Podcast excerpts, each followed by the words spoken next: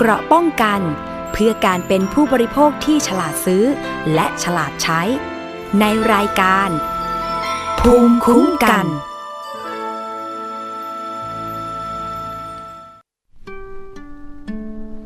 เมื่อยามเช้าแสงเงินแสงทองเริ่มส่องขอบฟ้า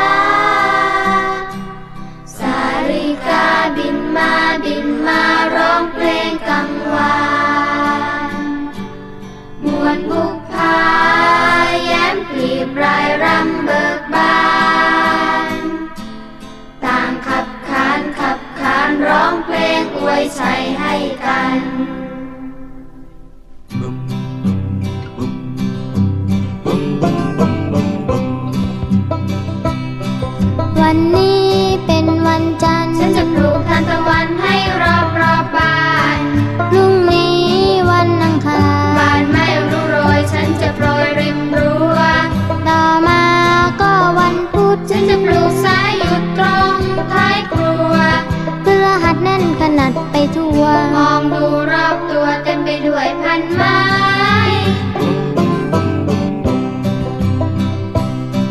พอถึงวันศุกร์ฉันก็ลุกขึ้นมาเมียงมอง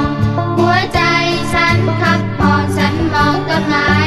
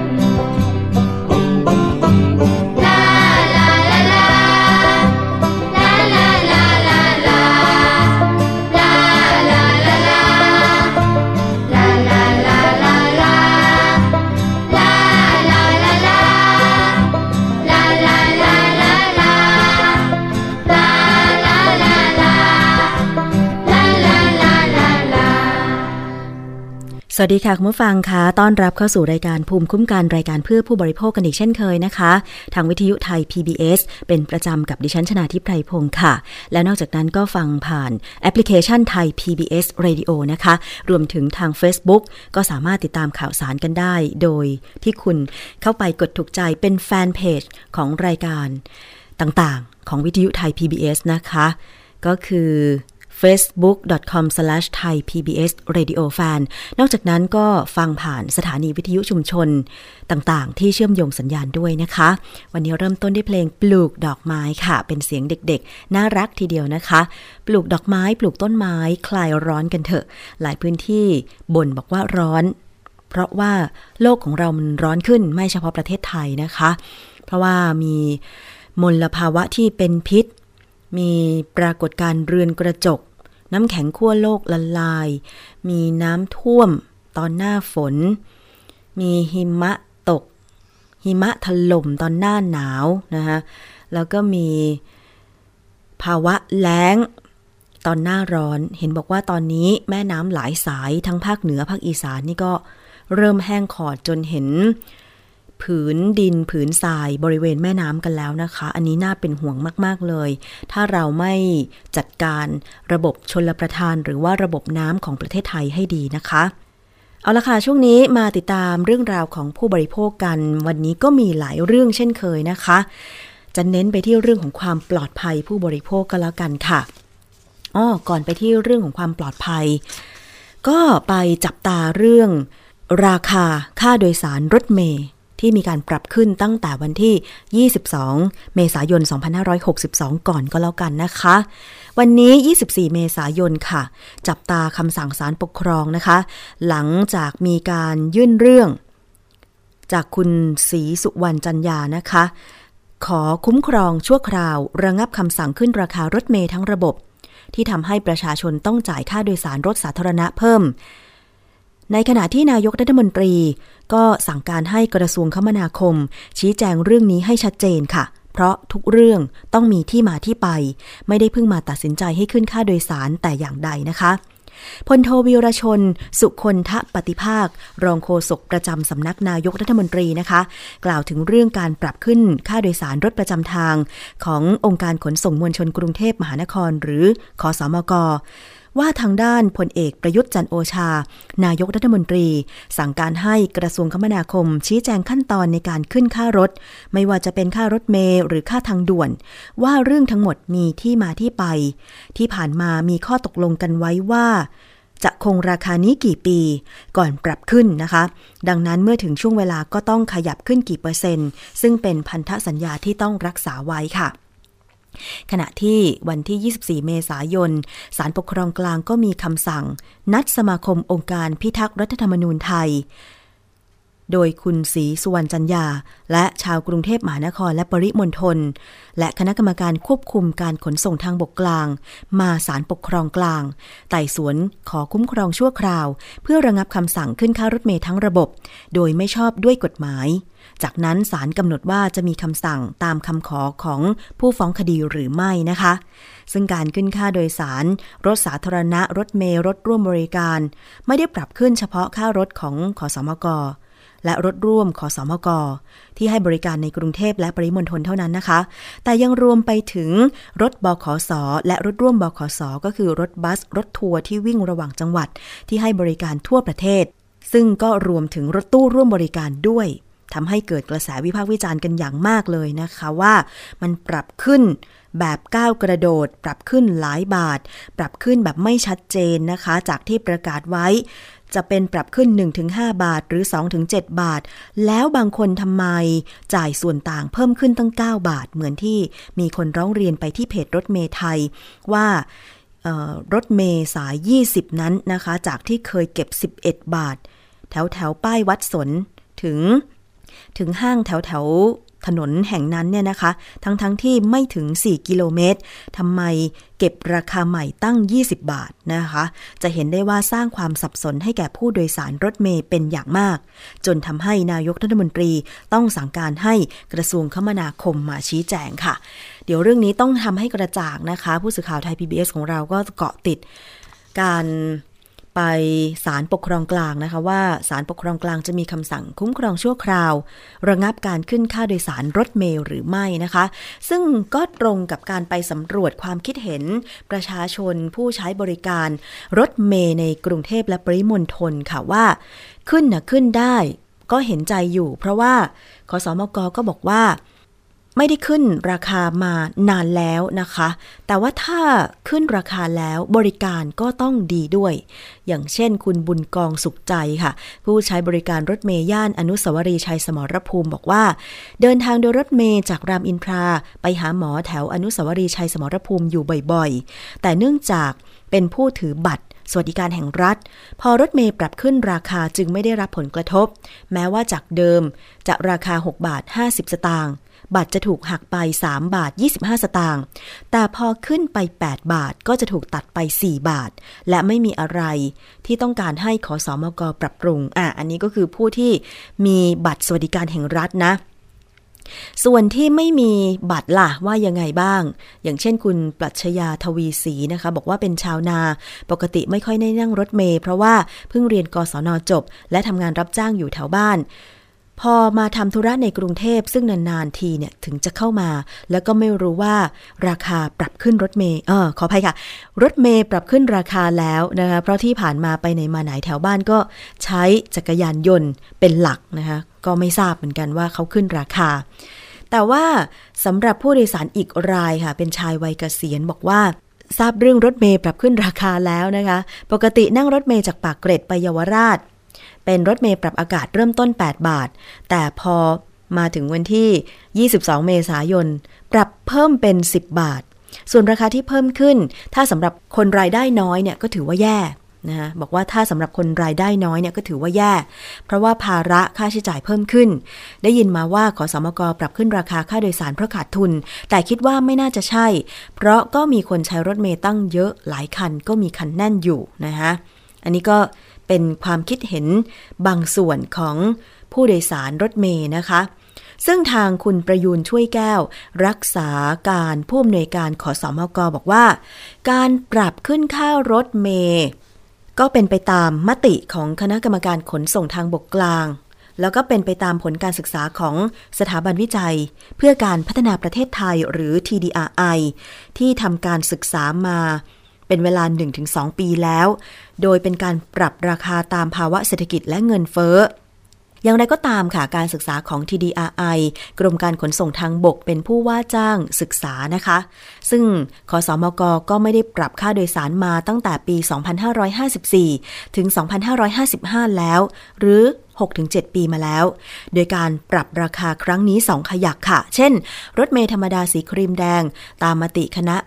กรรมการขนส่งทางบกกลางให้เก็บ 10 บาท แต่ทางขอสมกก็เห็นว่าถ้าเก็บเต็มเพดานประชาชนจะได้รับผลกระทบ ดังนั้นรอบแรกนี้จะเก็บ 8 บาทไปก่อน จนถึงวันที่ 7 เมษายน 2563ก็จะเก็บเต็มเพดานก็คือ 10 บาท เพื่อให้ประชาชนมีเวลาปรับตัว 1 ปี ก่อนที่จะเริ่มเก็บนะคะอะอันนี้เป็นคำอธิบายเพิ่มเติมจากทางด้านของขอสอมกนะคะ เดี๋ยวมารอดูกันนี่แหละ อย่างที่บอกไปว่าประชาชนงุนงงมากเลย เพราะว่ามันปรับขึ้นไม่เท่ากัน เพราะว่ารถเมย์ก็มีวิ่งอยู่หลายแบบใช่ไหมคะ รถครีมแดงเป็นรถร้อนปรับจาก 6 บาท 50 สตางค์เป็น 8 บาท ก็คือปรับเพิ่มอะเป็น 1 บาท 50 สตางค์นะคะ รถโดยสารปรับอากาศครีมนับเงิน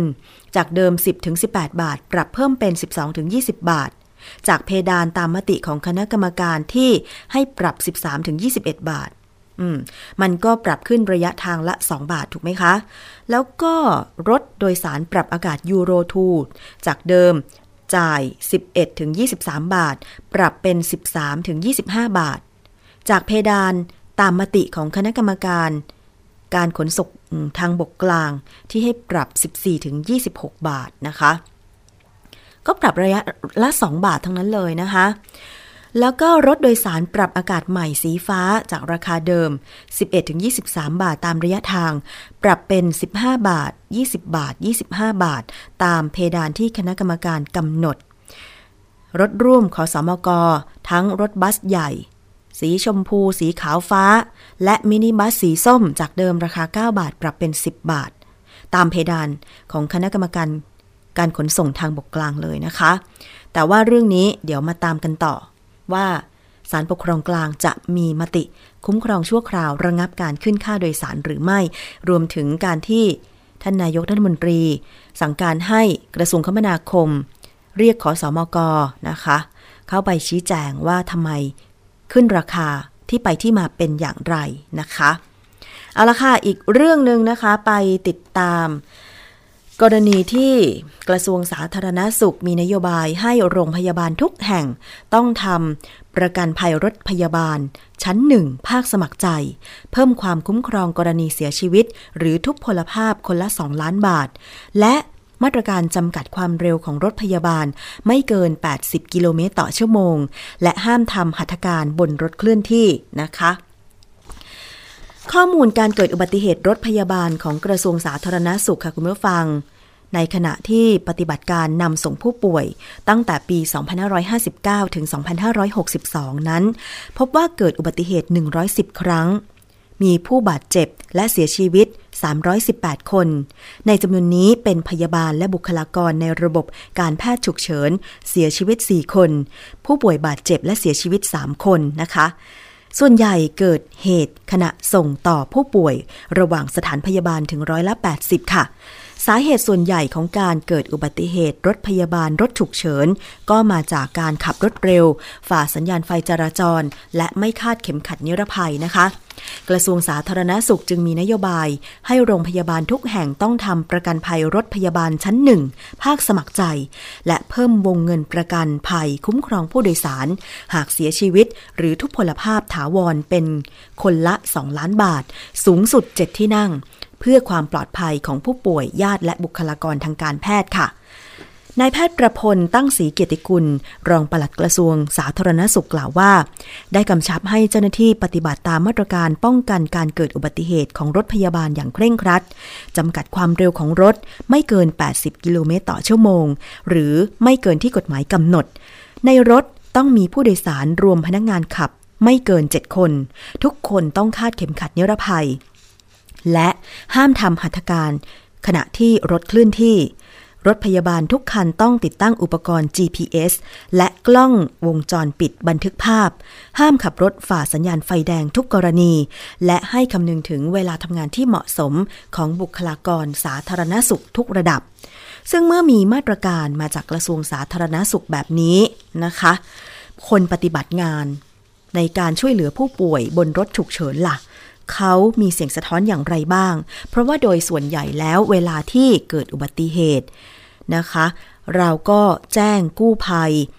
กู้ภัยก็แจ้งสถานพยาบาลใช่ไหมคะ นั่นแหละ แล้วเวลาที่จะมีการส่งต่อผู้ป่วยไปสถานพยาบาลก็ต้องใช้ความรวดเร็ว เพราะไม่เช่นนั้นแล้วอาจจะไม่ทันการในการรักษาผู้ป่วยผู้บาดเจ็บได้ใช่ไหมคะ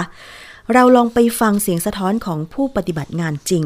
จากรายงานของผู้สื่อข่าวไทย PBS ค่ะ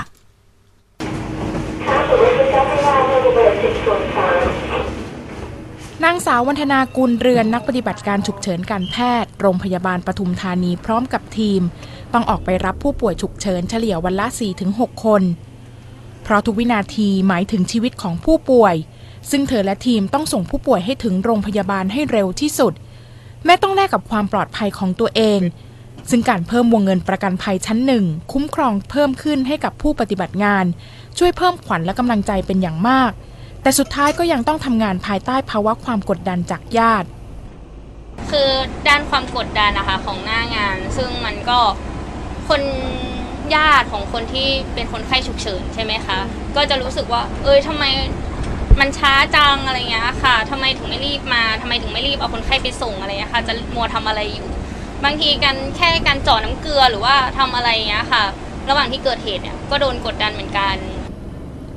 การจำกัดความเร็วของรถพยาบาลไม่เกิน 80 กิโลเมตรต่อชั่วโมง และห้ามขับรถฝ่าสัญญาณไฟแดงตามมาตรการป้องกัน และแก้ปัญหาการเกิดอุบัติเหตุของรถพยาบาล อาจทำได้ยากในสถานการณ์จริง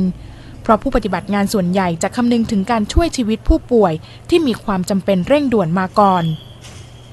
รองผู้อำนวยการโรงพยาบาลปทุมธานีฝ่ายการแพทย์ เห็นด้วยกับการเพิ่มวงเงินประกันภัยคุ้มครองเจ้าหน้าที่ขณะปฏิบัติงาน โดยนำเงินบำรุงของโรงพยาบาลมาซื้อเบี้ยประกันภัย เพื่อสร้างขวัญกำลังใจให้กับบุคลากร ควบคู่กับมาตรการป้องกันอุบัติเหตุของรถพยาบาล หลังเกิดเหตุบ่อยครั้ง เราก็พยายามจะให้ขวัญกำลังใจ การประกันก็เป็นแค่ส่วนหนึ่งนะครับ เป็นส่วนหนึ่งการเพิ่มความคุ้มครองก็เป็นส่วนหนึ่ง อีกอันหนึ่งก็คือเราพยายามจะเพิ่มมาตรการความปลอดภัยนะครับ ตั้งแต่ตัวคนขับนะครับคนขับเช่นคนขับทุกคนเนี่ยต้องผ่านการอบรม การขับรถพยาบาลเฉพาะเลยนะครับ ทุกคนแล้วก็ทุกคนเนี่ยก่อนจะขับจะมีการเป่าดูว่าแอลกอฮอล์ไม่มีระดับแอลกอฮอล์สูงนะครับ แล้วถ้าเป็นขับไปไกลอย่างเงี้ยบางทีต้องข้ามจังหวัดไกลๆเราจะให้คนขับไปสองคน เพื่อเพื่อผลัดกันนะครับ จะได้ไม่ไม่ง่วงนะฮะแล้วก็มีการควบคุมความเร็วนะครับ โดยติด GPS แล้วก็ควบคุมความเร็วผู้บริหารเนี่ยจะสามารถดูได้ กระทรวงสาธารณสุขมีนโยบายให้รถพยาบาลฉุกเฉินกว่า 3,000 คันทั่วประเทศในสังกัดทำประกันภัยชั้นหนึ่งภาคสมัครใจ และเพิ่มวงเงินประกันภัยคุ้มครองผู้โดยสารทุกคน หากเสียชีวิตหรือทุพพลภาพถาวร จะได้เงินเป็นคนละ 2 ล้านบาท สูงสุด 7 ที่นั่ง โดยรถพยาบาลที่หมดประกันภัยฉบับเดิม ให้ต่อประกันภัยฉบับใหม่ กับบริษัทประกันภัยที่มีข้อตกลงร่วมกันจำนวน 4 บริษัท สุจิตราสร้อยเพชรไทย PBS รายงานค่ะและเสียงจากรายงานก็คือเสียงของคุณวันธนากุลเรือน นักปฏิบัติการ ฉุกเฉินการแพทย์โรงพยาบาลปทุมธานีนะคะ แล้วก็เสียงของนายแพทย์ปรัชญา โชติยะรองผู้อำนวยการโรงพยาบาลปทุมธานีฝ่ายการแพทย์ค่ะขอบคุณรายงานจากคุณสุจิตราด้วยนะคะ คือพอเป็นรถฉุกเฉิน รถหน่วยพยาบาลฉุกเฉินเนี่ย ถ้าใช้ความเร็วไม่ได้หรือไม่สามารถส่งต่อผู้ป่วยด้วยความรวดเร็วบางทีการช่วยชีวิตก็อาจจะไม่ทัน ซึ่งคนปฏิบัติงานเนี่ยก็ได้รับความกดดันหลายอย่าง ทั้งเรื่องของการช่วยที่ทันท่วงที กดดันจากญาติของผู้ป่วย หรือแม้แต่การจราจรที่ต้องฝ่าไป ยิ่งถ้าการเกิดอุบัติเหตุการเข้าช่วยเหลือนั้น อยู่ในพื้นที่ที่การจราจรหนาแน่น ชั่วโมงเร่งด่วน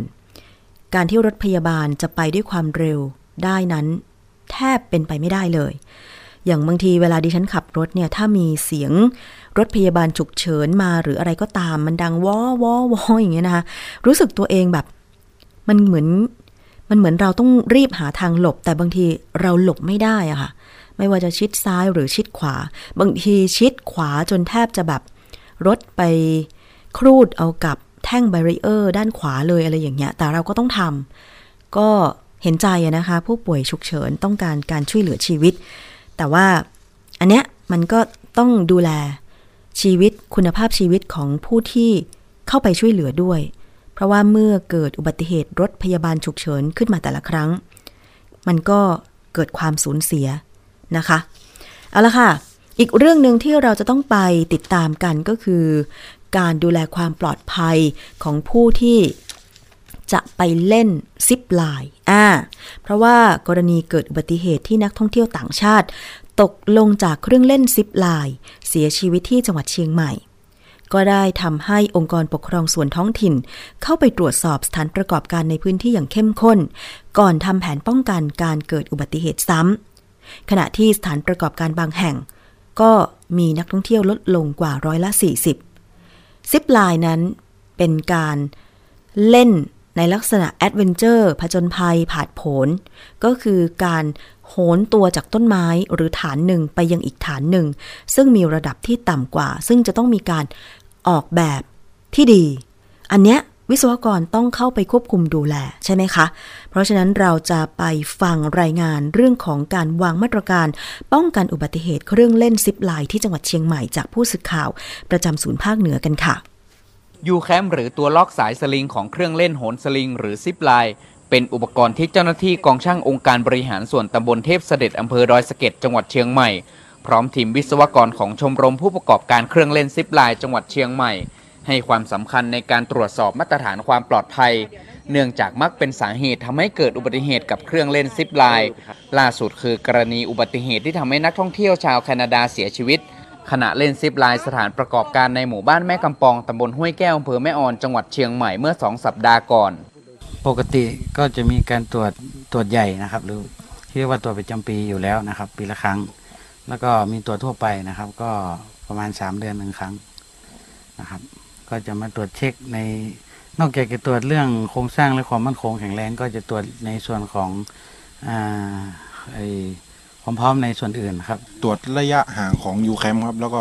ตรวจสภาพของสลิงว่าใช้งานได้ปกติหรือเปล่าขาดตรงไหนบ้างบกพร่องตรงไหนบ้างครับ แล้วก็ความแน่นของยูแคมครับอืมชุดของเรานี่ได้ไปตรวจที่ไหนบ้างอืมไปมาหมดละครับ หลายทีครับ ให้ครบทุกที่หรือเปล่าครับวันนี้เหรอครับหรือไม่ไม่หมายถึงว่า ตรวจทั่วไปอะครับ ครับ ตรวจทุกที่ครับ อืมทั้งสิบห้าแห่งครับในเชียงใหม่ เพราะไม่ใช่ครั้งแรกที่เกิดอุบัติเหตุกับซิปไลน์และจังหวัดเชียงใหม่ ยังมีสถานประกอบการประเภทนี้มากถึง 17 แห่งทำให้ผู้ว่าราชการจังหวัดเชียงใหม่มีคำสั่งให้องค์กรปกครองส่วนท้องถิ่นที่ออกใบรับรองให้ใช้เครื่องเล่นโหนสลิง ตรวจสอบความปลอดภัยเพื่อป้องกันอุบัติเหตุซ้ำและส่งข้อมูลให้ทางจังหวัดภายในวันที่ 25 เมษายนนี้ และแม้สถานประกอบการที่เกิดอุบัติเหตุจะถูกสั่งปิดแล้ว และอยู่ระหว่างการถูกตรวจสอบการใช้พื้นที่ว่าถูกต้องตามกฎหมายหรือไม่ แต่กระแสข่าวที่เกิดขึ้นก็ทำให้จำนวนนักท่องเที่ยวลดลงกว่าร้อยละ 40 ส่งผลกระทบกับสถานประกอบการรายอื่น ๆ ที่ยืนยันว่าดำเนินกิจการถูกต้องตามกฎหมาย และช่วยให้ชาวบ้านในพื้นที่มีงานทำตรงพื้นที่ที่เราทำกิจกรรมเนี่ยจะเป็นพื้นที่การเกษตรที่ชาวบ้านปลูกชากาแฟทำเมี่ยง ตรงนี้เนี่ยชาวบ้านเขาก็ทำการเกษตรของเขาไป ส่วนของเราเนี่ยก็ทำกิจกรรมในพื้นที่พื้นที่ส่วนข้างบนตรงนี้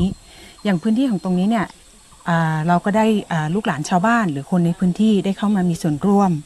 คือเราก็จะมีการนำชาวบ้านหรือว่าคนในพื้นที่มาร่วมงานกับเราได้ ได้รายได้จากการที่เรามาเปิดกิจกรรมที่ตรงนี้ค่ะ เรามีการใช้อุปกรณ์ทุกเช้าเช่นเดียวกัน ก็คืออุปกรณ์จะมีแยกอยู่ 2 แบบนะครับ ก็คืออุปกรณ์ที่ติดตั้งตึงตาเนี่ยอุปกรณ์ตรงนี้เรามีเช็คกันทุกเช้าอยู่แล้วว่าทุกจุดพร้อมให้บริการไหมนะครับจุดไหนพร้อมหรือไม่พร้อมยังไง ก็ต้องถ้าเกิดไม่พร้อมเพราะอะไร แค่ไหนก็มีการซ่อมแซมทันไหมทันก็คือจัดการซ่อมแซมกันไปนะครับก็คืออันที่มันเล็กๆน้อยๆเนี่ยเราก็จัดการไปก่อน แล้วก็จุดที่สองก็คือในเรื่องของอุปกรณ์ของสตาฟเองนะครับแล้วอุปกรณ์ของลูกค้าเช็คกันทุกเช้าว่าชุดเนี่ยพร้อมแค่ไหนอะไรยังไงนายคมสันสุวรรณอัมพารองผู้ว่าราชการจังหวัดเชียงใหม่ระบุว่า ในวันที่ 3 พฤษภาคมที่จะถึงนี้ จะเรียกผู้ประกอบการเครื่องเล่นโหนสลิงทั้งหมดในจังหวัดเชียงใหม่เข้าร่วมประชุมเพื่อกำหนดมาตรการเรื่องความปลอดภัย และป้องกันการเกิดอุบัติเหตุให้กับนักท่องเที่ยวให้ดีที่สุด ส่วนสาเหตุนักท่องเที่ยวตกจากเครื่องเล่นซิปไลน์เสียชีวิต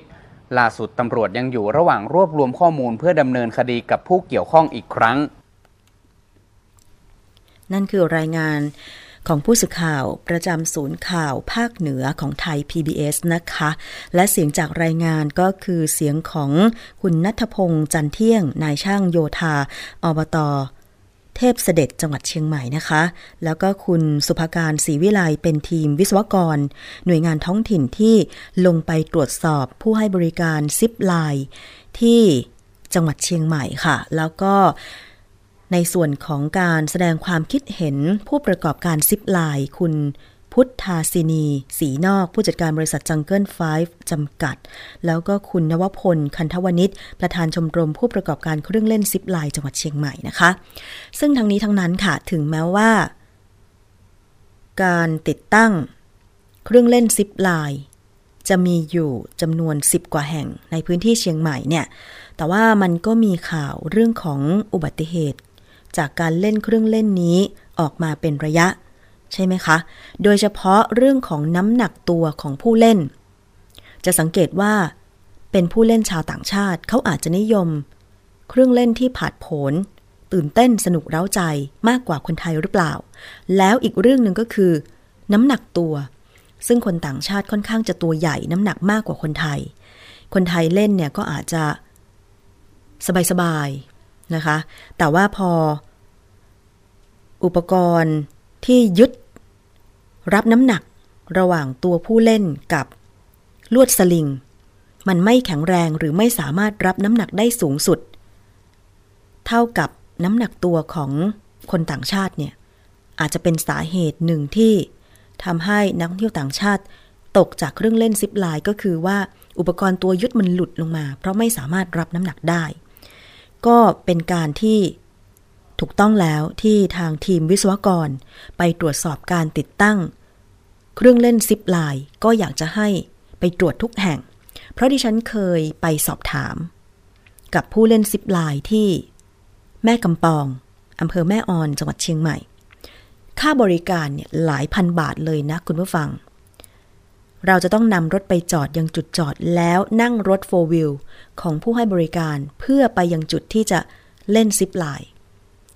ซึ่งดิฉันก็ไม่ได้ไปเล่นค่ะ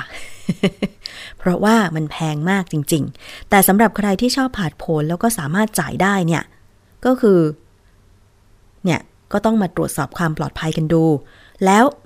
ถ้าทีมวิศวกร ไปตรวจสอบความมั่นคงแข็งแรงว่าสามารถรับน้ำหนัก ได้สูงสุดแม้กระทั่ง จะเป็นคนตัวใหญ่ขนาดไหนเนี่ย จะมีการออกใบ เขาเรียกว่าเป็นใบรับประกันให้หรือเปล่าว่าผ่านการตรวจสอบ แล้วสามารถที่จะดูใบรับประกันของสถานประกอบการเครื่องเล่นซิปไลน์ว่าผ่านการตรวจสอบจากวิศวกรแล้ว ให้เห็นได้อย่างชัดเจนไหม อันนี้ก็อยากจะให้ มีการออกใบรับรองด้วยว่าผ่านการตรวจสอบจำนวนกี่ครั้ง แล้วก็อุปกรณ์มาตรฐานความปลอดภัยต่างๆเนี่ยมีครบไหม โดยเฉพาะเรื่องของหมวกกันน็อกใช่ไหมคะ อันนี้ก็ต้องใส่แน่นอน หรือแม้แต่อุปกรณ์สนับแขนสนับเข่า เพราะว่าการไปหนลวดสลิงจากต้นไม้ต้นหนึ่ง ไปยังอีกต้นหนึ่งเนี่ย ถ้ายิ่งมีน้ำหนักมากนะ แล้วก็สลิงนั้นมันลาดเอียงมากๆ เนี่ย แรงมันจะยิ่งแบบหนักนะ เหมือนเวลาเราขับรถ คันเล็กกับรถบรรทุกอะรถเก๋งมีล่าคันเล็กๆ กับรถบรรทุกอะค่ะ ถ้ามาด้วยความเร็วเท่ากันอะรถยนต์คันเล็กก็จะสามารถเบรกได้อยู่ ใช่ไหมคะ ระยะเบรกมันจะสั้นกว่า แต่ว่าถ้าเป็นรถบรรทุกโอ้โหมาความเร็วเท่ากันเนี่ย รถบรรทุกต้องแบบเหยียบเบรก ก่อนถึงจุดที่จะชนเนี่ยโอ้โห นานมากแล้วก็บางทีมันหยุดไม่อยู่ก็อาจจะชนได้ ก็เหมือนกับคนน้ำหนักน้อย กับคนน้ำหนักมาก ปล่อยลงไปในลวดบนลวดสลิงที่ความลาดชันเท่ากันระยะเท่ากันเนี่ย อืม แรงกระแทกคนตัวใหญ่จะกระแทก แรงกว่านะ เพราะว่ามันน้ำหนักแรง มันน้ำหนักมากนะคะ คืออันเนี้ยอย่างที่วิศวกรทีมเข้าไปสำรวจบอกเลยว่า ก็ต้องดูความมั่นคงแข็งแรงของการติดตั้ง ฐานแต่ละฐานยึดกับต้นไม้แต่ละต้น ระยะห่างของฐานแต่ละฐานหรือยูแคมป์เนี่ย มันเหมาะสมไหมลวดสลิงมีความแข็งแรงหรือลาดเอียงเป็นอย่างไร ซึ่งดิฉันคิดว่าถ้า ไม่ผ่านมาตรฐานความปลอดภัย ก็ควรจะมีการติดตั้งใหม่ หรือตรวจสอบให้แน่ชัดก่อน ไม่ควรจะฝืนให้บริการต่อไป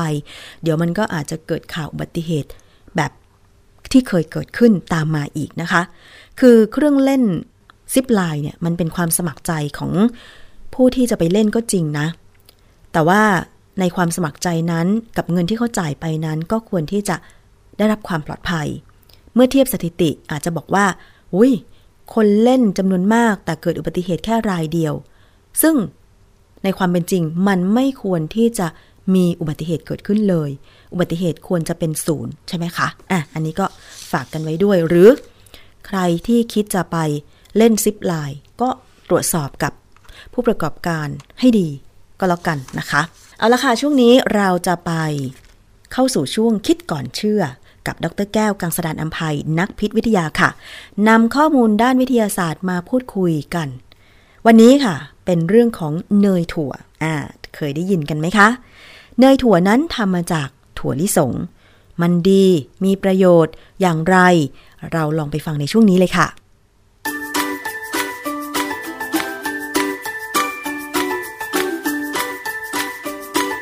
ช่วงคิดก่อนเชื่อพู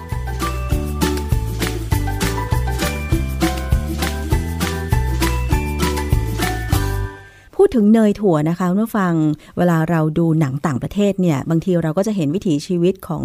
ชาวตะวันตกใช่ไหมคะ เอาเนยถั่วมาทาขนมปัง เป็นอาหารเช้าอะไรอย่างเงี้ย ในเอเชียของเราหรือประเทศไทยของเราเนี่ยมันก็อาจจะยังไม่มีความนิยม แต่บางคนก็ชอบเนยถั่ว ถามว่าเนยถั่วดีต่อสุขภาพของเราหรือไม่อย่างไร อาจารย์แก้วคะถามว่าดีไหมมันก็ต้องดีเลยฮะ เพราะว่ามันอร่อย อร่อยเหรอคะ ผมไปเดินที่ห้างสรรพสินค้าเนี่ย ผมก็จ้องจะซื้อหลายทีเลยนะ แต่ว่าบังเอิญว่ามันต้องนำเข้าไงค่ะ และส่วนใหญ่ก็จะมาจากอเมริกา แต่ว่าดิฉันเคยลองชิมเหมือนกันนะอาจารย์สำหรับดิฉันแล้วมันไม่ค่อยจะถูกสเปคสักเท่าไหร่ค่ะอาจารย์นั่นแหละจะมันมีเหตุผลที่จะคุยกันว่าวันนี้ทำไมมันถึงไม่ถูกสเปคคุณ แล้วผมก็ยังตัดสินใจไม่ได้ว่าจะซื้อไม่ซื้อเหรอคะคืออย่างนี้ไอ้เนยถั่วลิสงเนี่ยนะถ้ากินที่อเมริกาเนี่ยอร่อยอร่อยมากเลยเพราะมันสดมันใหม่ แล้วความจริงเนี่ย นักโภชนาการเนี่ยความจริงเขาก็เถียงกันมานานนะที่เหตุที่เขาเถียงเพราะว่ามันอร่อยจนกินแล้วอ้วน ส่วนใหญ่จะอ้วนค่ะคนที่เขาจะไปทำงาน บางทีตอนเช้าเนี่ยเขาอาจอาจจะไม่รู้จะกินอะไรเนี่ยก็คว้าเนยถั่วเนี่ยออกมาจากตู้เย็นหรือเอามาจากชั้นเนี่ยค่ะทาขนมปังประกบกินเลยอือฮึซึ่งถามว่าถ้ากินขนมปังทาเนยถั่วแล้วเนี่ย คุณค่าโภชนาการพอไหมค่ะ ไม่พอหรอก เพราะว่าไม่มีผัก แต่ว่าอาจารย์ทำไมถึงกินเนยถั่ว ซึ่งทำมาจากถั่วลิสงมันถึงอ้วน เพราะว่าเราก็ได้ยินมาว่าถั่วเนี่ยมีโปรตีน โปรตีนทำให้อ้วนยังไงคะ หรือว่ามันมีส่วนผสมอย่างอื่น มันมันไม่ใช่โปรตีนนะถั่วลิสงเนี่ยน้ำมันเยอะที่สุดจะว่าได้นะอ๋อเหรอคะถ้าที่ผมจำได้เนี่ยมันสามสิบห้าเปอร์เซ็นต์โดยน้ำหนักด้วยซ้ำมั้งค่ะ มันมันเป็นถั่วที่น้ำมันเยอะมากนะแต่ว่าน้ำมันเขาเนี่ยมีมีประโยชน์ น้ำมันนี่เขาเนี่ยมีคุณภาพดี คือน้ำมันถั่วลิสงเนี่ย มันเป็น กรดไขมันไม่อิ่มตัวสูง ค่ะ ที่เราเรียกว่า polyunsaturated fatty acid เพราะฉะนั้นกรดไขมันที่ไม่อิ่มตัวสูงเนี่ย ถ้าเรากินเยอะๆเนี่ย ในทางการแพทย์เนี่ย มันก็เขาก็จะบอกว่ามันช่วยทำให้มีคอเลสเตอรอลดี ส่วนไอ้คอเลสเตอรอลร้ายเนี่ย มันก็จะลดลงอะไรเงี้ยนะค่ะ ซึ่งความจริงแล้วเนี่ย กินมากเกินไปทั้งดีทั้งร้ายแต่มันก็ทำให้อ้วนทั้งนั้นแหละและที่สำคัญที่ผมกังวล จริงยังไม่อยากซื้อไอ้เจ้าเนยถั่วนี่มากินก็เพราะว่าเออถึงมันจะมีคุณสมบัติทางโภชนาการในภาพรวมเนี่ยดูดีนะค่ะเพราะว่ามันมันจะมีไขมันประมาณ27เปอร์เซ็นแล้วก็มีแต่มันก็มีไขมันอิ่มตัวอยู่ด้วยประมาณตั้ง15เปอร์เซ็นต์นะอืมค่ะและทานแฟตไม่มี อันนี้ไม่มีทานแฟตค่ะ แต่ว่าความที่มันมีไอ้ไขมันไม่อิ่มตัวสูงเนี่ย เยอะเนี่ย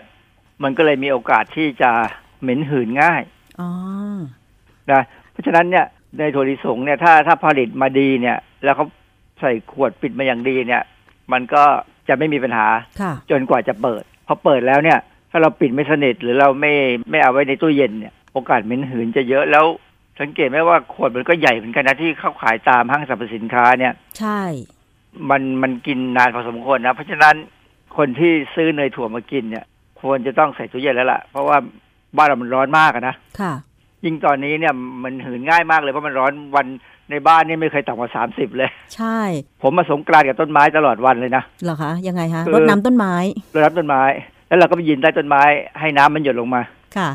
มันก็เย็นดีแล้วอยู่ใต้ต้นไม้ที่มันโดนน้ำเนี่ย มันก็จะเหมือนกับมันความชื้นจะสูงขึ้นแล้วมันความเย็นด้วยอะค่ะแล้วพัดถ้ามีลมพัดมาเมื่อไหร่เนี่ยโอ้ยเย็นสบายมากค่ะ แต่ก็เสี่ยงเป็นเป็นหวัดนะเพราะว่า มันจะเย็นเย็นร้อนร้อนๆอยู่ตลอดเวลาเพราะฉะนั้นต้องระวังนิดนึงคือ พอออกมาจากต้นไม้แล้วเนี่ย เข้าบ้านต้องรีบเอาผ้าเช็ดตัวให้แห้งค่ะนะกลับไปที่ว่าคือการกินไอ้เจ้าในยถั่วเนี่ย ได้กรดไขมันไม่อิ่มตัวสูงเนี่ยมันลดมันควรจะช่วยลดคอเลสเตอรอลได้ แล้วก็ควรจะช่วยลดความเสี่ยงของการเป็นโรคหัวใจค่ะนะแต่ความจริงเนี่ยไอ้ตรงคำโฆษณาเนี่ย มันจริงบางส่วน ค่ะ ที่ว่าจริงบางส่วน เพราะว่า มันต้องควบคู่ไปกับการกินอาหารอื่น กินผักผลไม้ที่มีสารต้านอนุมูลอิสระสูงค่ะสูงเพราะว่าไอ้การที่คอเลสเตอรอลมันจะไปเกาะตามเส้นเลือดเนี่ย มันก็หมายความว่าคนคนนั้นจะต้องมีปัญหาแล้วล่ะกินสารต้านอนุมูลอิสระไม่พอค่ะเลยทำให้ไอ้ไอ้ผิวของเส้นเลือดบริเวณที่จะมีปัญหาเนี่ย มันเสียสภาพง่าย คือเส้นเลือดเราเนี่ยมันมีผนังมันมีเซลล์เป็นแถวยาวเนี่ย อยู่เต็มไปหมด มันก็เป็นเหมือนกับเป็นท่อแล้วมีมีบุภายในอยู่เนี่ยค่ะเซลล์พวกเนี้ยต้องต้องมีสารต้านอนุมูลอิสระ เช่นเบต้าแคโรทีนหรืออะไรก็ตามเนี่ยไปช่วยป้องกันให้มันทำหน้าที่ได้ได้อย่างดีนะเพราะฉะนั้นต่อให้คนมีคอเลสเตอรอลสูง หรือมีไขมันในเลือดสูงเนี่ยถ้ากินสารต้านอนุมูลอิสระพอเนี่ย โอกาสที่จะมีไอ้ไขมันไปเกาะเนี่ย ก็ต่ำลง และที่สำคัญคือ ต้องให้เลือดมันได้ฉีดแรงๆด้วย เช่นออกกำลังกาย ค่ะ คือถ้าเราไม่ออกกำลังกายเนี่ยนะเลือดมันก็วิ่งช้าลง มันก็เหมือนกับน้ำในท่อที่ถ้ามีมีอะไรเจ็บปวดเนี่ยมันก็จะตกตะกอนได้ง่ายค่ะ แต่ว่าถ้าน้ำวิ่งแรงเนี่ยโอกาสที่มันตกตะกอนก็น้อยลง อือฮึนะฮะเพราะฉะนั้นเนี่ยการกินเนยถั่ว หรือแม้กระทั่งรวมไปถึงการกินถั่วอื่นๆ ซึ่งมีกรดไขมันไม่อิ่มตัวสูงเนี่ย ถ้าเราซื้อสินผลิตภัณฑ์พวกนี้มากินเนี่ย ต้องดูที่สินค้าว่าเขาเขาผลิตแล้วเขาใส่สารต้านอนุมูลอิสระที่เป็นพวกเบต้าแคโรทีนค่ะ หรือว่าคือคือควรจะเป็นสารต้านอนุมูลอิสระที่เป็นธรรมชาติ จะจะปลอดภัยกว่าค่ะ พวกที่สังเคราะห์เพราะพวกที่สังเคราะห์มันช่วยก็จริง แต่ว่า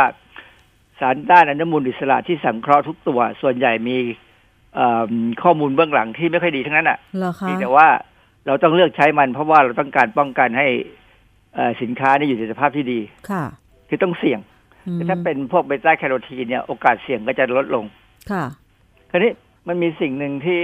น่ากังวลก็คือว่าไอ้เรื่องการกินเนยถั่วเนี่ยคนก็จะถามว่าเนยถั่วยี่ห้อไหนดีกว่ากัน ค่ะ ก็มีนักเอ่อวิทยาศาสตร์การอาหารทางอาหารเนี่ยเขาออกมาบอกว่า จริง ๆ แล้วเนี่ย เวลาก็ทำเนยถั่วเนี่ยก็คือเอาถั่วลิสงที่คั่วแล้วเนี่ย มาใส่ไอ้เครื่องปั่นค่ะ แล้วก็บดให้มันละเอียด เป็นเนื้อเดียวกัน แค่นั้นก็ได้แล้วได้มีส่วนแล้ผวสมอย่างอื่นไหมคะ เติมเกลือนิดหน่อยให้มันเค็มแบบเนยเพราะปกติเนยเราจะออกเค็มใช่ไหมใช่ แต่ว่าถ้าเราเติมเกลือไปก็จะชูรสแต่จะใส่เยอะๆเพราะถ้าใส่เยอะเนี่ย ก็จะจะจะไม่ดีละเพราะเกลือมันก็มีปัญหากับความดันค่ะนะทีนี้อย่างที่ผมบอกแล้วว่าถ้าทำน้อยๆแล้วกินหมดภายในวันนั้นเหลือสองวันอะไรเงี้ยนะค่ะก็คงไม่เป็นไร แต่ว่าถ้ากินยาวเนี่ย มันจะต้องมีสารต้านออกซิเดชันหรือสารต้านอนุมูลอนุมูลอิสระใส่ลงไปผสมลงไปเพื่อป้องกัน ค่ะตอนนี้ที่สำคัญคือคำถามที่ว่า แล้วเรากินเนยถั่วลิสงเนี่ยได้เท่าไหร่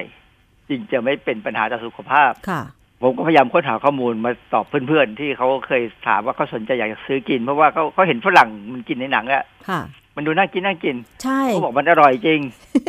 มันอร่อยจริงถ้ามันใหม่ๆหน่อยนะค่ะ มาตรฐานทางโภชนาการเนี่ยบอก บอกว่ากินได้ไม่เกินสองช้อนโต๊ะ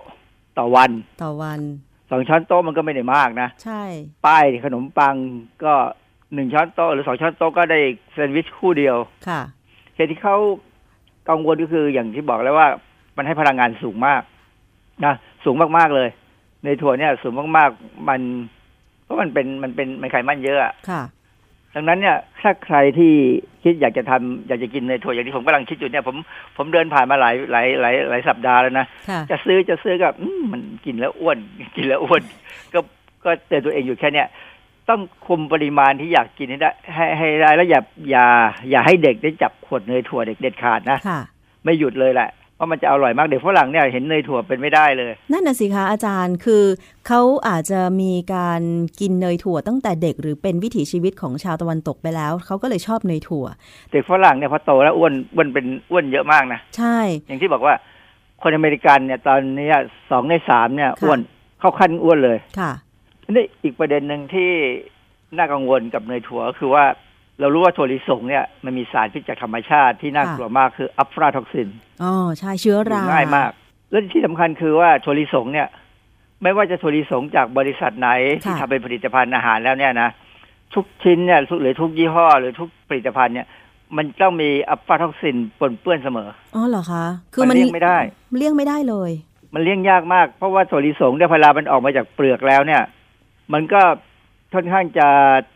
ถูกราขึ้นเนี่ย ขึ้นง่ายอือฮึความแช่ความชื้นไม่ต้องมากเนี่ยราก็ขึ้นแล้ว ถึงแม้ว่าแล้วจะตากแห้งยังไงก็ตาม หรือว่าทำสดใหม่ยังไงก็ตาม มันก็มีคืออัอะฟลาท็อกซินเหรอคะอาจารย์ คือประเด็นคือว่าเวลาเขาออกจากเปลือกแล้วเนี่ยเขายังไม่ได้ตากแห้ง มันก็ขึ้นได้แล้ว เพราะว่าเชื้อราเนี่ยมันมีสปอร์อยู่ในอากาศทั่วไปค่ะยกเว้นว่าเขาเอามันออกจากเปลือกแล้วเขาเก็บอย่างดีในสุญญากาศเนี่ย ก็อาจจะป้องกันได้ คือการตากแห้งเนี่ย ตากแห้งที่ไหนมันก็มีความชื้นค่ะ มีความชื้นเดี๋ยวรามันก็ขึ้น เพราะฉะนั้นวิธีเก็บถ้ามุดไปเราจะไปซื้อถั่วลิสงมาทำอะไรกินเนี่ยนะค่ะ ก็ถ้าซื้อยี่ห้อที่เขาเอาใส่ในถุงแล้ว แล้วบรรจุแบบสุญญากาศอะค่ะนึกออกใช่ไหมฮะสุญญากาศเนี่ยมันดึต้งใช้เอาพลอาสติกาศพิอศอษกหมดเลยออต้องใช้พลาสติกพิเศษหน่อยอะค่ะ มันก็จะแพงขึ้นนิดนึงอะอย่างนั้นจะค่อนข้างจะปลอดภัยคือ เสร็จแล้วพอมาทำเป็นอาหารกินแล้วเนี่ย ถ้าเหลือ ต้องใส่ตู้เย็น อาจารย์แล้วถั่วลิสงแห้งที่แบบว่าเขายังไม่ได้แกะออกจากเปลือกล่ะคะ อันนี้จะลดความเสี่ยงเชื้อราอัลฟาท็อกซินไหมคะอาจารย์ เอ่อถ้าเปลือกเปลือกมันสมบูรณ์นะค่ะ ก็ป้องกันได้เกือบร้อยเปอร์เซ็นต์โอ้ที่ที่สำคัญคืออย่างนี้คือผมเคยอ่านงานวิจัยชิ้นหนึ่งเขาบอกว่าถ้าเขาปลูกถั่วลิสงในบริเวณที่มีการชลประทานดี ค่ะ เปลือกถั่วลิสงจะแข็งแรงอ๋อแต่ถ้าเป็นบริเวณที่การชลประทานไม่ดี เมล็ดมันก็ย่อมย่อมจะเล็กลงแหละนะค่ะเปลือกมันก็จะไม่แข็งแรงจะแตกหักง่าย ร้าวได้ อาจจะทำให้มีเชื้อราเข้าไปขึ้นได้อ๋อค่ะเพราะฉะนั้นผมก็เลยมานองมองนึกว่าเออความจริงมันมีไอ้ถั่วลิสงอยู่อย่างหนึ่งอะที่เขาขายเขาต้มขายที่มันเม็ดใหญ่ๆเปลือกหนาๆเคยเห็นใช่ไหมเคยเห็นค่ะนะเขาเขาเรียกถั่วถั่วหลวงก็เปล่าก็ไม่ทราบแล้วจำไม่ได้แล้ว คือมันก็แพงกว่าถั่วลิสงธรรมดาหน่อยหนึ่งแต่ว่าเปลือกเขาแข็งแรงมากนะ ผมว่าค่ะ บางจริงถั่วแบบเนี้ยน่าจะแนะนำให้คนคนไทยเนี่ยปลูกมากกว่าอืมเปลือกแข็งแรงแล้วก็ถ้าเราทำให้มันแห้งนะมันก็จะเป็นเกราะเป็นเป็นภาชนะบรรจุถั่วลิสงที่ดี จนกว่าเราจะกระเทาะมันออกมา ค่ะ อาจารย์แล้วถ้าถั่วลิสงที่นำมาทำเนยถั่วมันมีการปนเปื้อนของเชื้อราอัลฟาท็อกซินเนี่ยมันจะเกิดอะไรขึ้น คือมันเป็นที่ยอมรับว่าไอ้ถั่วลิสงเนี่ยอะฟลาท็อกซินมีแน่ๆเพราะฉะนั้นเขาจะกำหนดไว้ว่า มันจะต้องมีปริมาณไม่เกิน 20 ppb คือ20ส่วนในพันล้านส่วนค่ะอันนี้เป็นเป็นความจำเป็นที่เราต้องยอมให้มีตัวเลขตัวนี้ คือตัวเลขขนาดเนี้ยหมายความว่าความเสี่ยงต่อการเป็นมะเร็งเนี่ยต่ำค่ะตัวนี้ไอ้อะฟลาท็อกซินนี่ส่วนใหญ่ทำให้เป็นมะเร็งตับมะเร็งตับอันนี้สมมติว่าเรากินถั่วลิสงเนี่ยไม่ว่าไม่จำเป็นต้องเป็นเนยถั่วค่ะถั่วลิสงอะไรก็ตามเนี่ย กินเข้าไปเนี่ยโอกาสเจออะฟลาท็อกซินก็มีอยู่แล้วคำแนะนำก็คือว่ากินผักใบเขียวคู่ไปด้วย ค่ะ คือในมื้ออาหารเนี่ยต้องมีผักใบเขียว เพราะฉะนั้นถ้าทำแซนด์วิชเนยถั่ว ค่ะ ก็ควรจะเอาผักใบเขียววางลงไปด้วยอืมเหตุผลก็คือว่าในผักใบเขียวเนี่ย มันจะมีโคลอโรฟิลล์แล้วโคลอโรฟิลล์เนี่ย มันมีรูปลักษณะของโครงสร้างทางเคมีเนี่ย เหมาะที่จะจับกับอะฟลาท็อกซินได้ด้วยอ๋อมีงานวิจัยค่ะ ที่เขาทดลองเอาคลอโรฟิลล์เนี่ยจับอะฟลาท็อกซิน แล้วก็ให้ให้หนูหนูกิน ปรากฏว่าไอ้หนูที่กินแต่ถั่วลิสงที่มีอะฟลาท็อกซิน หรือว่ากินอะฟลาท็อกซินเข้าไปอย่างเดียวเนี่ย เป็นมะเร็งมากกว่าเอ่อหนูที่กินอะฟลาท็อกซินกับคลอโรฟิลล์ค่ะ เพราะฉะนั้นโดยก็มันก็เข้าไปในล็อกเดิมที่เราก็พูดตลอดเวลาว่า ต้องกินผักผลไม้ให้ได้ทุกมื้อก็ดีนะ ถ้าทุกมื้อเนี่ยดีค่ะ ดีกว่าทุกวันกินผักผลไม้ทุกมื้อดีกว่าเออกินทุกวัน คือบางคนอาจารย์ รีบๆ ตอนเช้า ก็ทำอย่างหนังฝรั่งเลยนะคะ ก็คือขนมปังแผ่นหนึ่งอาจจะทาแยมทาเนยถั่วเออเสร็จเรียบร้อยไปละหนึ่งมื้อเช้า พร้อมกับครับกาแฟ แต่ว่ากลางวันอาจจะกินผัดผักต้มผักได้ แต่แสดงว่าสามมื้อของคุณก็คือไม่ได้ผักทุกมื้อ แต่ถ้าเกิดว่ามาเพิ่ม มาเพิ่มผักในมื้อกลางวันหรือเย็นอย่างเงี้ย พอจะป้องกันได้ไหมคะอาจารย์ ก็ก็ยังเป็นวิธีทางหนึ่งที่อย่างนั้นก็ดีกว่าไม่ไม่ไม่ไม่กินเลยค่ะคืออย่างน้อยก็ต้องมีมื้อหนึ่งอะที่ผักเยอะหน่อยค่ะนะผักเยอะผลไม้เยอะหน่อย มันก็จะได้อะไรที่พอถูถ่ายไปได้แหละ แต่ว่าจริงๆเลยอะควรจะอยู่ในคืออย่างกรณีมดกินอาหารที่เสี่ยงต่ออัฟราท็อกซินหรือสารก่อมะเร็งอื่น เช่น อาหารปิ้งย่างรมควันเนี่ยค่ะ มันมีสารก่อมะเร็งแน่อ่าฮะๆเพราะฉะนั้นถ้ากินหมูปิ้ง กินไก่ปิ้งเนี่ยทุกครั้งเนี่ยต้องตามด้วยผักใบเขียวตลอดเวลาค่ะเพราะว่าอย่างที่บอกเหมือนกันคลอโรฟิลล์ในผักใบเขียวเนี่ยนอกจากจับอะฟลาท็อกซินแล้ว มันก็จับไอ้สารพิษก่อมะเร็งที่อยู่ในอาหารปิ้งย่างรมควันอืมได้อย่างดี อันนี้งานวิจัยพวกนี้มันเรื่องเรื่องเกี่ยวกับอาหารปิ้งย่างรมควันเนี่ยผมเคยทำมาแล้วค่ะกับคลอโรฟิลล์กับผักใบเขียวเนี่ยค่ะมันมันลดฤทธิ์ลงไปได้ค่ะ ดีเลย ดีเลยนะคะ เพราะฉะนั้นถ้าเกิดว่า อยากจะลองซื้อเนยถั่วมารับประทานอาจารย์ จริง ๆ แล้วมันก็มีฉลากตรงกระป๋องของเนยถั่ว ระบุวันหมดอายุอะไรอยู่แล้ว แต่ทีนี้ว่าเราจะดูยังไงว่า กินเนยถั่วแล้วก็ยังยังไม่หมดอายุหรือมันยังมีคุณภาพดี คุณภาพดีที่สุดมันควรจะอยู่ได้นานเท่าไหร่คะอาจารย์เออจริง ๆ เนี่ยเขาเขาเขาคงจะมีงานวิจัยนะแต่ว่าไอ้เวลาเขาทำวิจัยว่าอาหารอยู่ได้ในภาชนะบรรจุ พวกนี้ต้องปิดสนิทเนี่ย ควรจะอยู่ได้เท่าไหร่เนี่ยส่วนใหญ่ก็ปีหนึ่งปีหนึ่งเพราะฉะนั้นต้องต้องดูวันผลิตให้ได้เลยดูวันที่เขาเขียนว่าวันที่หมดอายุ หรือวันที่เอ่อสินค้ายังดีอยู่ ดีที่สุดอะไรจะเบสบีฟอร์เนี่ยค่ะก็ต้องต้องดูให้เป็นคือซื้อสินค้าทุกครั้งเนี่ย ต้องดูวันพวกนี้ให้เป็น และอันที่สองก็ต้องดูภาชนะค่ะบรรจุ อย่าให้มันมีรอยเปิด หรือมีรอยแตกหรือบุบแต่ว่าเนยถั่วเนี่ยมันอยู่ในขวดขวดพลาสขวดแก้วนะค่ะส่วนใหญ่ถ้าเป็นขวดแก้ว แล้วก็เขาจะปิด ฝาโลหะอย่างแข็งแรงอย่างแน่นเลยอะแล้วก็เอาพลาสติกซีลอีกรอบหนึ่งค่ะไอ้เพราะฉะนั้นมันก็ไม่ควรที่จะมีอากาศเข้าไป แล้วก็ไม่ไม่ควรจะมีเชื้อราเข้าไปได้ตอนนั้น แต่ว่าอย่าเปิดได้เมื่อไหร่เปิดเมื่อไหร่ก็เสี่ยงเมื่อนั้นค่ะ สิ่งที่ผมจะทำก็คือผมจะซื้อถั่วลิสงมาคั่วแล้วบดกินเอง ให้ได้ทีละสองสามช้อนโต๊ะพอค่ะ โอ้อย่างนั้นก็สดใหม่ดีนะคะอาสดจารใหม่ย์กว่าสดใหม่มันอร่อยมาก แต่ว่าก็ต้องไปเลือกเมล็ดถั่วลิสงแห้งอีกอะแหละ ก็มีมีฮะตามห้างสรรพห้างสรรพสินค้าเนี่ยเราเราไปดูเวลาเราดูถั่วลิสง ถึงมันจะไม่ถึงกับถุงสุญญากาศเนี่ยนะเราพลิกพลิกดูอย่าให้มีสีดำอย่าให้มีสีเขียว อย่าให้มีสีอะไรผิดปกติ ค่ะเอ่อถั่วลิสงนี่ถ้ามันอยู่ในในเปลือกข้างในของมันอะสีที่เป็นสีน้ำตาลเนี่ย มันถ้ามันอยู่ในรูปในสภาพที่ดี ไม่ได้ฉีกขาดเนี่ยค่ะมันก็พอจะประกันได้ชั้นหนึ่งว่า เอ่ออาจจะไม่มีเชื้อราค่ะ อ๋อ อย่างนี้นี่เองนะคะ เพราะฉะนั้นใครที่อยากจะลองกินเนยถั่วก็ต้องเลือกผลิตภัณฑ์ดี ๆ นะคะ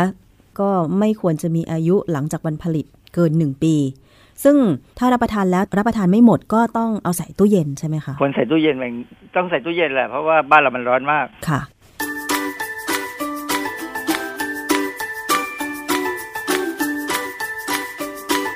ช่วงคิดก่อนเชื่อ